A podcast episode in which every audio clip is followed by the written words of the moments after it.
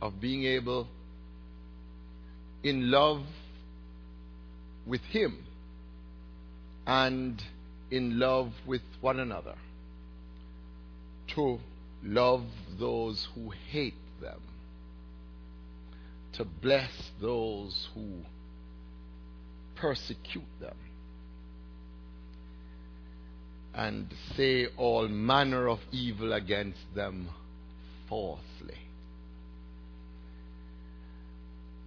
Like our Father, we are able to love enemy. So this is the primary thing. In fact, the Apostle Paul will say in his discussion of the work of the Spirit, God's own self in our lives, the, the authentic work of the Spirit is evidenced by the presence of love.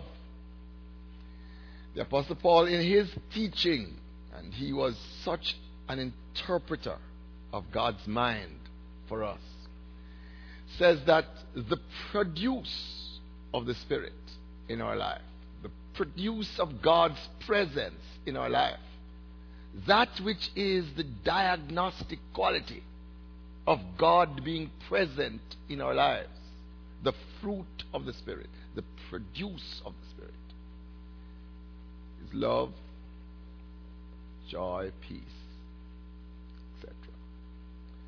Love, he says in his writing to the Corinthians, is that which is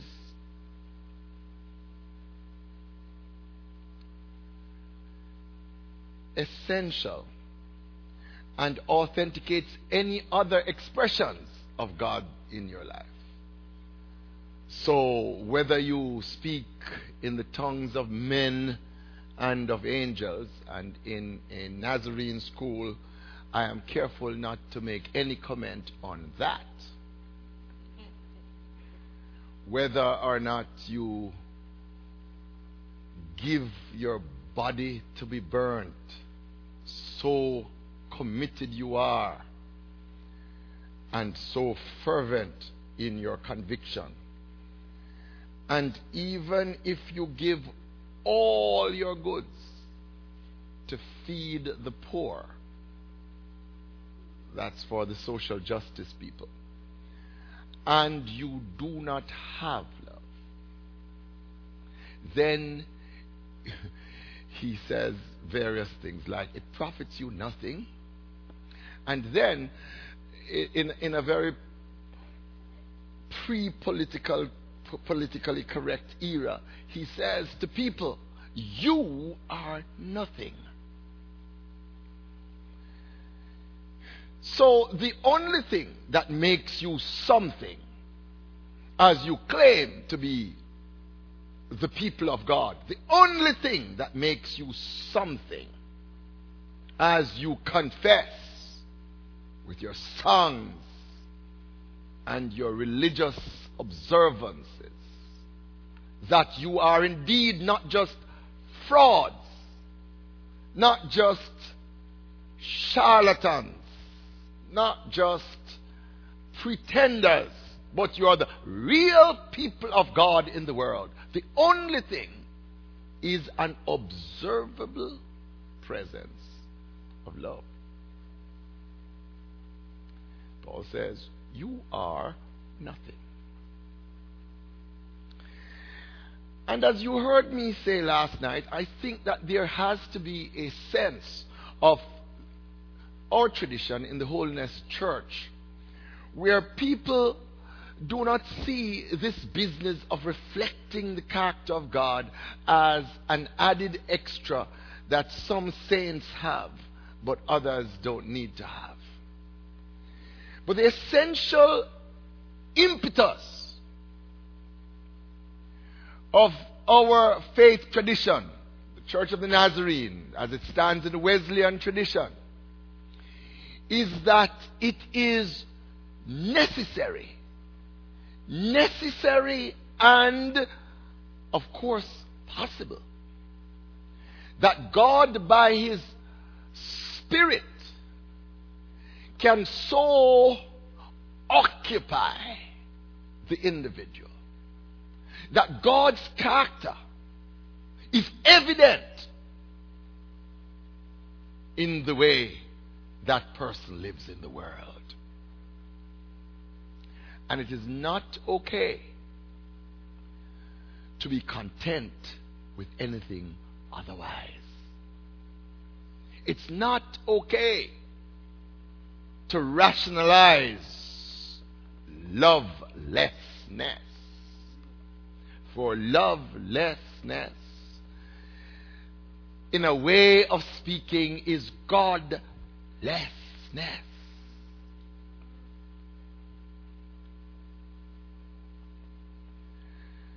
People like James finds it absurd for you to say that you are what you are not when it is not evident in that which is observable in your actions.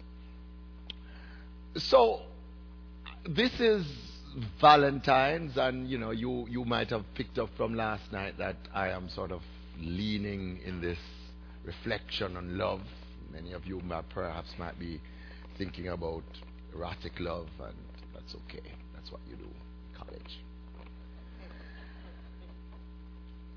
Uh, but you know, the, the, that is derived from this essential character of God. This thing that is the diagnostic quality of the people of God in the world. Who we are. We are the chosen generation. We are the royal priesthood. We are the holy nation. The people who are to show forth, according to 1 Peter chapter 2, 9 and following, the praises of him who has brought us out of darkness into his marvelous light.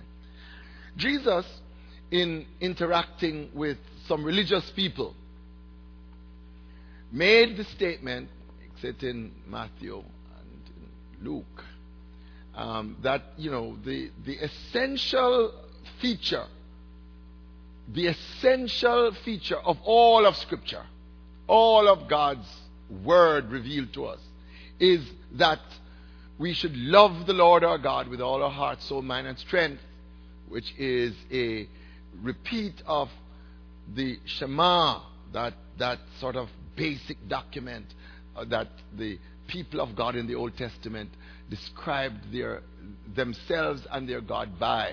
Hear, O Israel, the Lord your God is, is, is one. You must love the Lord your God with all your heart, soul, mind, and strength. Jesus cites a passage from the Holiness Code in Leviticus and adds it on. And the second most essential is just like it. You must love your neighbor as you love yourself. This faith is about love. This is what, according to Jesus, the whole scripture is about. Everything can be summarized in this. The people of God are those who love God with all their heart, soul, mind, and strength, as I said last night, leaving no other loves for anything else. Anything that we do as the people of God is done as an expression of our love for God. Including the love we have for neighbor. And you love your neighbor as you love yourself, including the love you have for yourself. All of that is, I think, informed by this exhaustive love for God. A love for God which you only have when you understand God's love for you. And I have found that the Ten Commandments, as I cited last night, I re- read from some parts of it, excerpts from, from, from Exodus chapter 20. The Ten Commandments can be viewed very usefully as an expression in Scripture as to how God wants his people to love him and as to how he wants them to love others. If the whole of Scripture can be summarized in love the Lord your God with all your heart, soul, mind, and strength, and your neighbor as yourself. These, these Ten Commandments, which tend to be the sort of basic document for, for, for Judeo Christian understanding of faith, is very usefully viewed in terms of the expression of love for God and love for neighbor. Exodus chapter 20, Deuteronomy chapter 5 are two places where you see the Ten Commandments. And you can, in your time, read those chapters. But I would like to spend some time tonight to just, just, just ask you to think about your experience of your love for God. Your experience of the interaction of God's presence in your life that is expressed in observable love for God. I think tomorrow night we will look at, at what it means to really love neighbor. Tonight, let's look at the first four commandments because some somebody says that these Ten Commandments weigh four in relation to God, first four, and then six in relation to other people. And some people have made much of that, that the, the, the, the relationship with God is interestingly like not just five and five. But some people notice that it is it is four, and you know those persons who look at those things, you know, make quite a, a deal about its its symmetry and so on. This relationship to God, and then six that that relate to to, to people. It begins. The Ten Commandments begin where our understanding of our love for God should begin. We didn't love God first. John will say, herein is love. Not that we loved God, but that God loved us and gave himself for us. God is the first actor. If you love God, really love God, you are a person, as I said last night, who somewhere along the line discovered God's love for you. Ten Commandments begin I am the Lord your God who brought you up out of the land of Egypt, out of the house of bondage. God describes himself to those persons who were the first hearers as the God who acted on their behalf first when they could not help themselves. You know the story about these people trapped in Egypt as slaves, nobody to talk for them, nobody to advocate for them. I had a teacher, man by the name of Walter Brueggemann, who says that what God did was to say, I hear, I hear. Shh. He says, you know, he's so dramatic. He says, listen, you know, God is like up there having a wonderful time with the angels and so on. And then God says, Shh, did you hear something? Did you hear something? Nobody else hears something. God says, Yes. I hear some people crying. I hear some people sighing. They are my people. I know their voice. And those people in the throes of oppressive slavery, that's why God is the God who is a just God. He has distinguished himself as the liberator of the oppressed. Because his people cried out under the yoke of bondage, and God came when nobody else could or anybody else would. God came and delivered them. Antiquity has some very, very bad experiences with slavery. But one of the things that always is a beautiful thing is when somebody acts towards people who are being oppressed so that they get back their selfhood and are made free.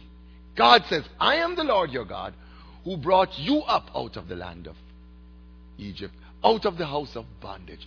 I loved you when you were helpless and when you were hopeless. I came when nobody else did, and I did what nobody else could. God starts it off. And of course, you know, taking it now. Those of us who are Christians, those of us who name the name of God and are self conscious that we are the people of God, if we don't understand ourselves as the people of God, as the objects of God's preemptive action, you are not a Christian because you were sorry for God and you think you should just, I think we should give him some time. You are a Christian because God, in his mercy, has done what you could not do in order to rescue you from the bondage and inevitable consequence of a twisted, sinful existence. Anybody here who is not conscious of that and think you're a Christian, perhaps you are not. Anybody who is a real Christian is a person that has been confronted by the actions of God wrought in Jesus Christ and brought subjectively to your situation. You are very conscious of what God did that you couldn't do.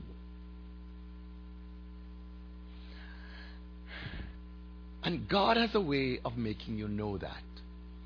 Beyond the theology involved and all the complex philosophy. The time of real conversion is a time when you become conscious that you are drowning in your sin and except God helped you, you are toast.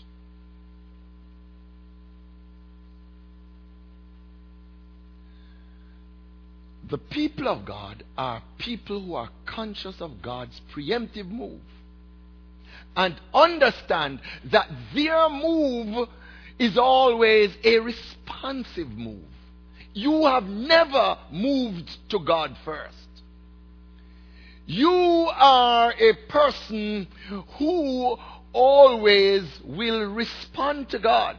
And for some of us, like me, growing up in a Christian home, in fact, the manse, my father was a pastor, my response was resistance for a long time. And some of you might even know what I'm talking about.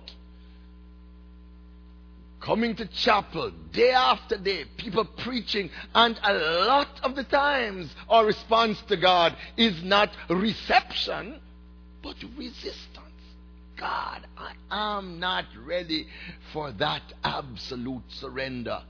And God doesn't stop. He's always coming on and He's never satisfied with some because God gives all. And He will not take a contribution when He has made an absolute commitment. And so we're not surprised that on the basis of this preemptive move on God's part. I am the Lord your God, brought you up out of the land of Egypt, out of the house of bondage, and God might have some personal things that some of you know. That God was there when nobody else was there, not just objectively in terms of Jesus and Calvary and the Holy Spirit and the Word of God and the church, but in some of our lives, subjectively, when we were depressed and we didn't know that anybody cared about us and so on. And God, by His Holy Spirit, said, I know you and I love you and you have meaning to me. And on the basis of God's preemptive move, God says, So you must have no other God beside me.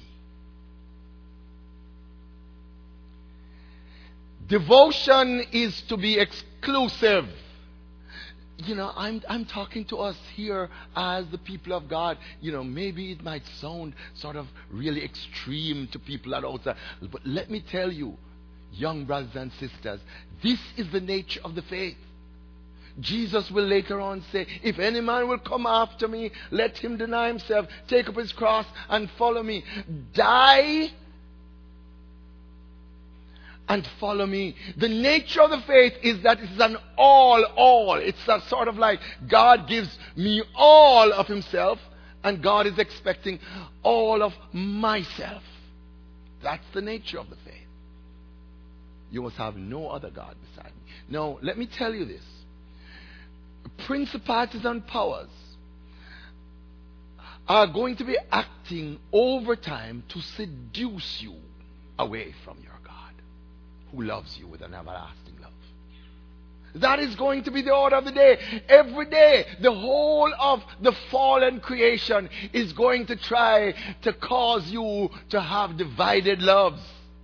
I love you, God. I kind of like you.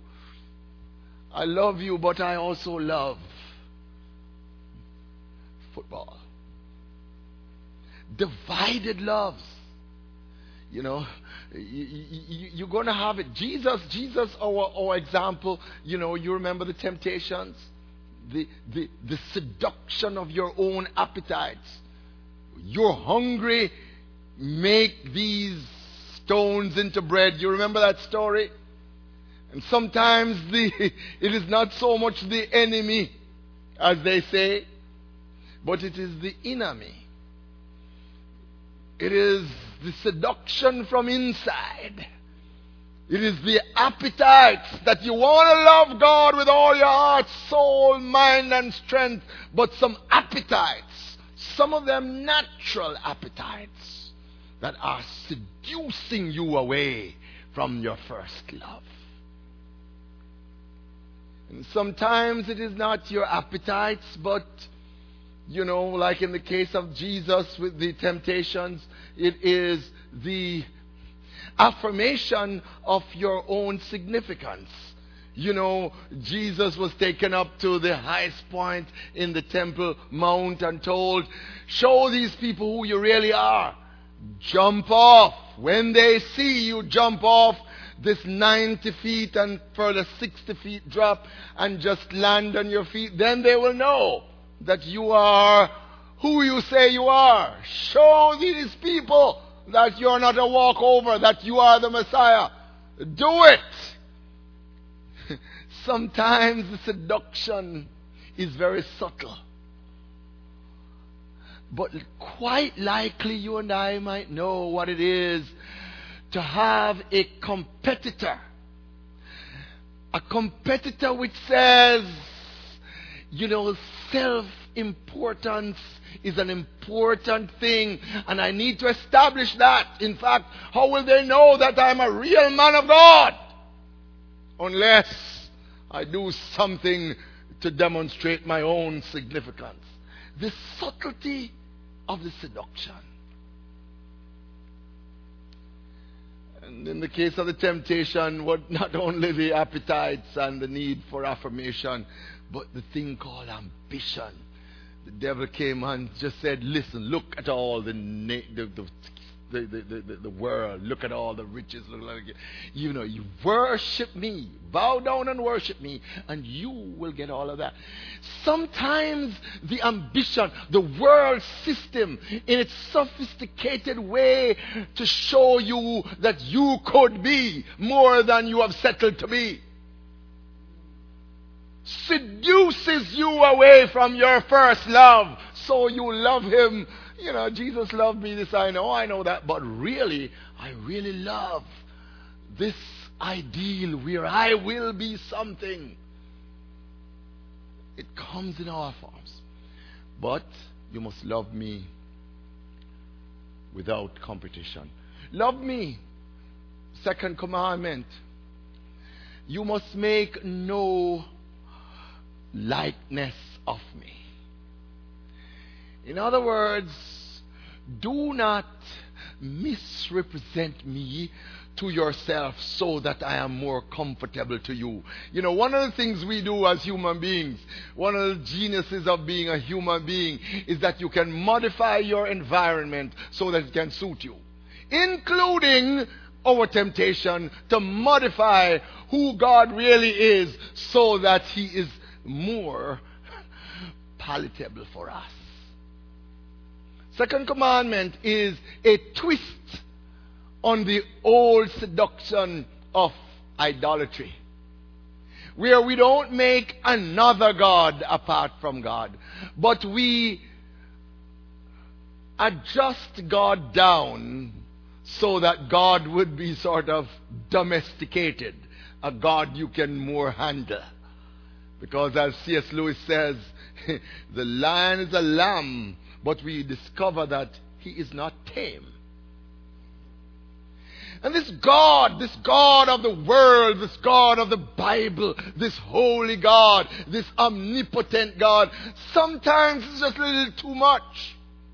So through our religion, nice church like churches like the Church of the Nazarene, very sanitized, you soft, we sing. We, we sort of make God in a more no, I, am going to step away from that. I, I respond, you know, I withdraw those comments, you know, especially for those persons who might be listening to this on, um, on online or anything like that. You know, the Church of Nazarene is perfect in their understanding of, of, of God. Um, but there are some churches that their religious system has modified through their theology and so on a God, a God reflective many times of their own culture. A God that is more sort of uh, domesticated and, and sort of in keeping with what they like. A God made in their own image and likeness. A God that is more, more attuned with their worship style or their theological uh, niceties or something. And the second commandment, I think, is a watchdog over that. God says, I love you exhaustively. And you must love me without competition, and you must love me without compromise. Love me as I am. Know me as I am. If any man boasts, let him boast in this that I am a God of loving kindness, justice, and mercy. And in these things I delight, says the Lord. Don't make me fit into your political system. I am who I am. If you're loving me, love me as I am. No compromise. If you love me, fourth commandment, don't take my name in vain. Don't treat me with contempt, without competition, without compromise, without contempt. What is taking the name of the Lord in vain? Many people think it is to say God's name. Lots of, there's a rich tradition on that in the Jewish people really started it. In fact, you know, those of you who are Hebrew scholars know that the, the, the, the word for God in the Hebrew text is, is written in such a way that you can't say the name. It is not pronounceable. Because there's a strong sense that, you know, you would take the name in vain if you say it in the wrong context. But the taking of the name of the Lord in vain is more than just saying God's name. It is saying God's name with your mouth, but your heart is far away. It is when you act as if there is a certain relationship. You are the people of God, like we know. There are people in the world who have credentials that they are the people of God, but their actions are hateful. Their actions are anti God. They are fraudulent. They are lifting up their soul just almost like how people worship idols. They have the right sound, but their lifestyle contradicts it and makes the name of God be subject to contempt. When you read places like Ezekiel 36, when you go home, read that you will find that God's challenge was because of the lifestyle of those who are supposed to be His people, that His name was profaned in the earth. When Jesus says, when you pray, pray, Our Father who art in heaven, let your name be held holy. This is what is being addressed. People who are called by the name of God malign his name by their actions. There are some people who only know what God in Christ is all about by the people that are in the church, in the village, in the town. And my God, they have a warped understanding of our great loving God because of the people they know who name his name. The Lord will not hold him guiltless that takes his name in vain, calling his name in their mouths and in their worship. But everything about them is contrary to his nature. If you love me, love me without contempt. And then the fourth commandment is the Sabbath commandment. Make some time for me. If you love me, you would have time for me. What kind of love is this?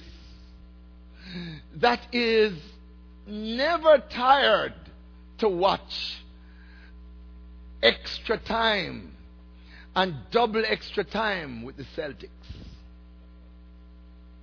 But find it so boring if we spend a little more time in the presence of God, who we love. What kind of love is this? Again, I cite Brueggemann, and he was, as I said, he was a little, you know, extreme. And he says, you know, the, the, the amount of time communities of faith stay in worship is directly related to the amount of money they have. So poor people, their services are long because it is wonderful to be in a place where you're thinking about God and heaven and away from the misery of their holy but children and the, the challenges that they have. The richer you are, and he, he really has a, whole thing about the richer you are, the shorter your service.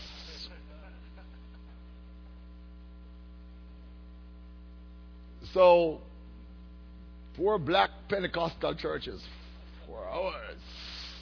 Hallelujah.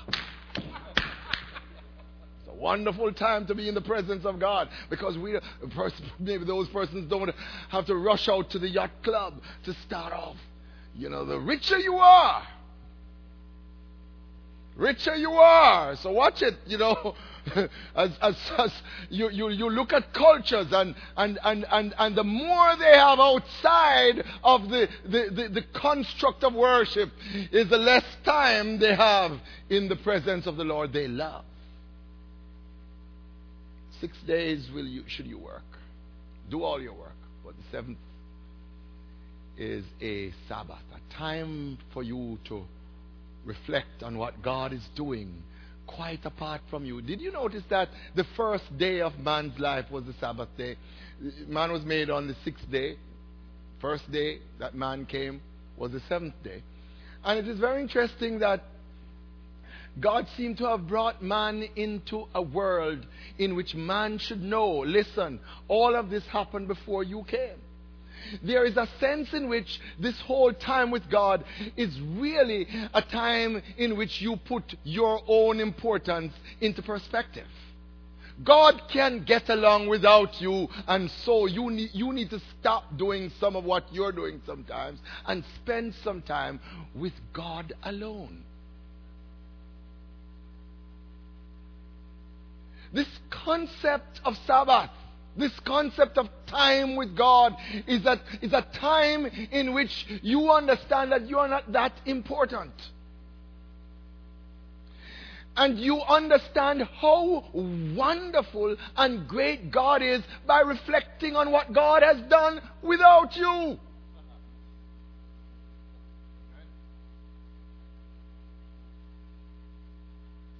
Out of that, you see His greatness so you, you are led to things like repentance.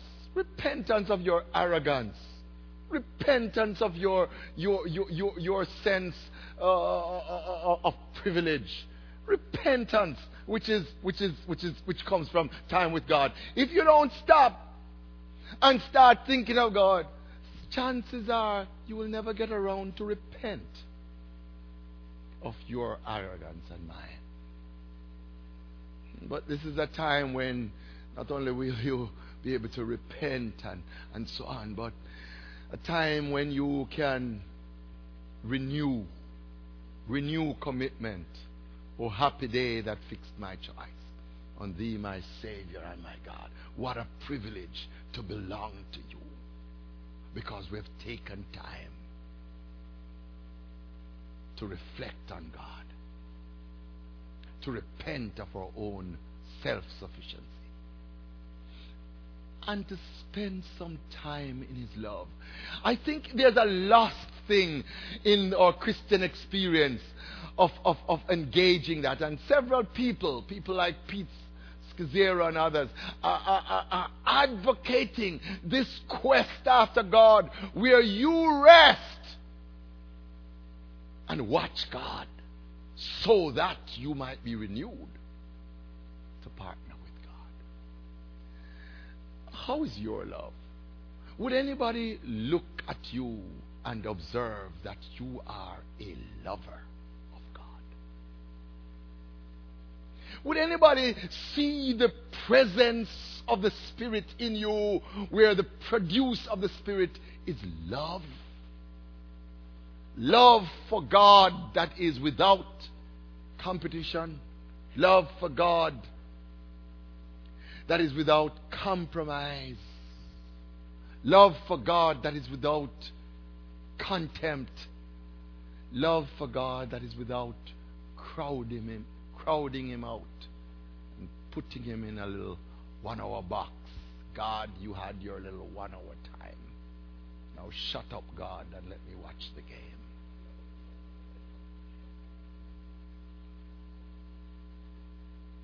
How is your love? Generations of Christians, my dear young brothers and sisters, have always asked themselves this question What's, what's my love? I quoted last night from a famous song Lord, it is my chief complaint that my love is weak and faint, love you and adore. Oh, for grace to love you more. We have time tonight, just time for, for prayer. Because that is, that is what we do. We listen to the Word of God and we pray to the Lord. I'm going to invite you to bow your heads in prayer. And I'm going to ask you to spend some time looking at the character of your love. Do you realize how much God loves you? Do you realize that you were hopeless and helpless except by the actions of God? And that God calls you to react in complete and absolute availability to Him.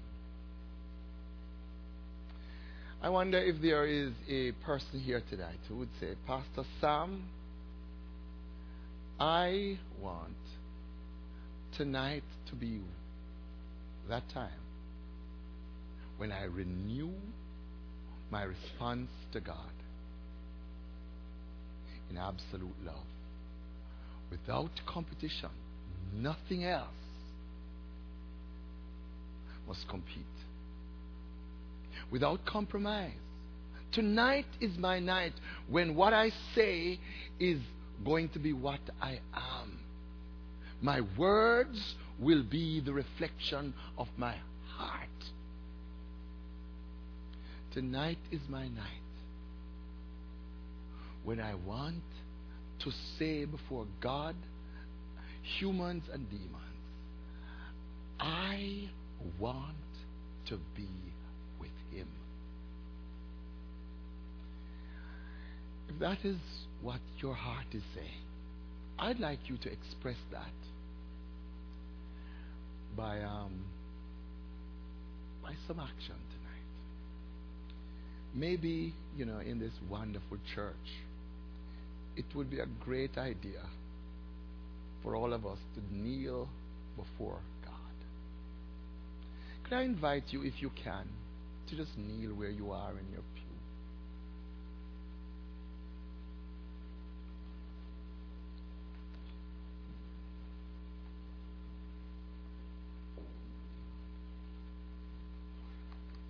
and respond in prayer. It may be silent prayer, it may be audible prayer in the next few minutes. Before God, the God who loves you and loves you and loves you and did not hold back,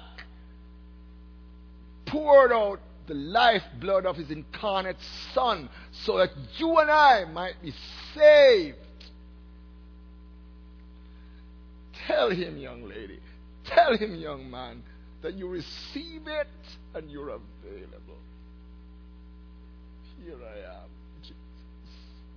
Dear God, I pray that these wonderful, wonderful young people who are here to set the compasses of their lives. But that tonight, O oh Lord God, they would say in the face of principalities and powers and all that would seduce them into idolatry, I belong to God. My Jesus, I'm yours. Dear God, I pray in the name of Jesus that your Holy Spirit would come even now, O Lord God. And your Holy Spirit would come and inhabit his temple, would occupy these hearts and bodies that are yours and the very fire of your presence will communicate to each one of these young people that you love them. And what you want is for them to love you back. Lord God, I pray that even now, even now as we bow in your presence, O Holy Spirit, Holy Spirit, even now as we bow, as we bow in your presence, that, oh God, you would consume things that would seduce us with the fire of your presence. I pray that, Lord, we would burn, we would feel as the, those two disciples walking with the resurrected Christ would say, Did not our hearts burn within us? Lord God, that we would, we would, we, we would have a sense of the fire. That thing that our, our father uh, Wesley said, he, he, he sensed God, your Holy Spirit, just making it real to us that we are His very holy temples. God, I pray that in this chapel tonight, you might find some people who have come to that place where they say, I belong to the Lord.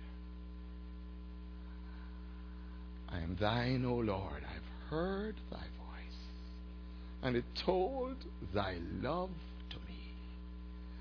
and I long to rise in the arms of faith and be closer, closer, closer, drawn to thee. Draw me nearer, nearer Nearer, nearer, God, nearer. Draw your people. You say you love us with an everlasting love and with loving kindness. Do you draw us to yourself? Draw your people to you,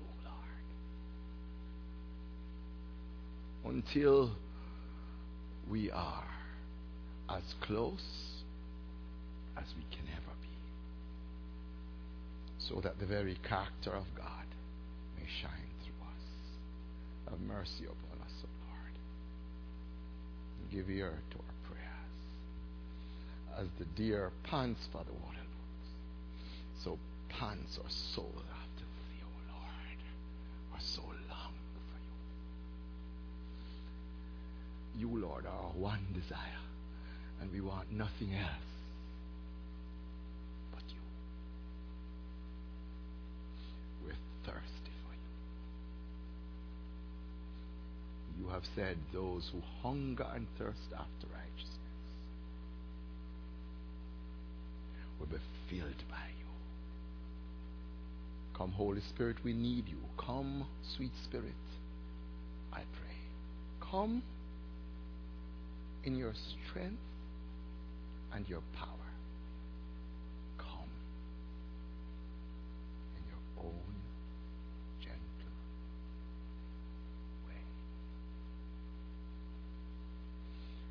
way. In Jesus' name we pray.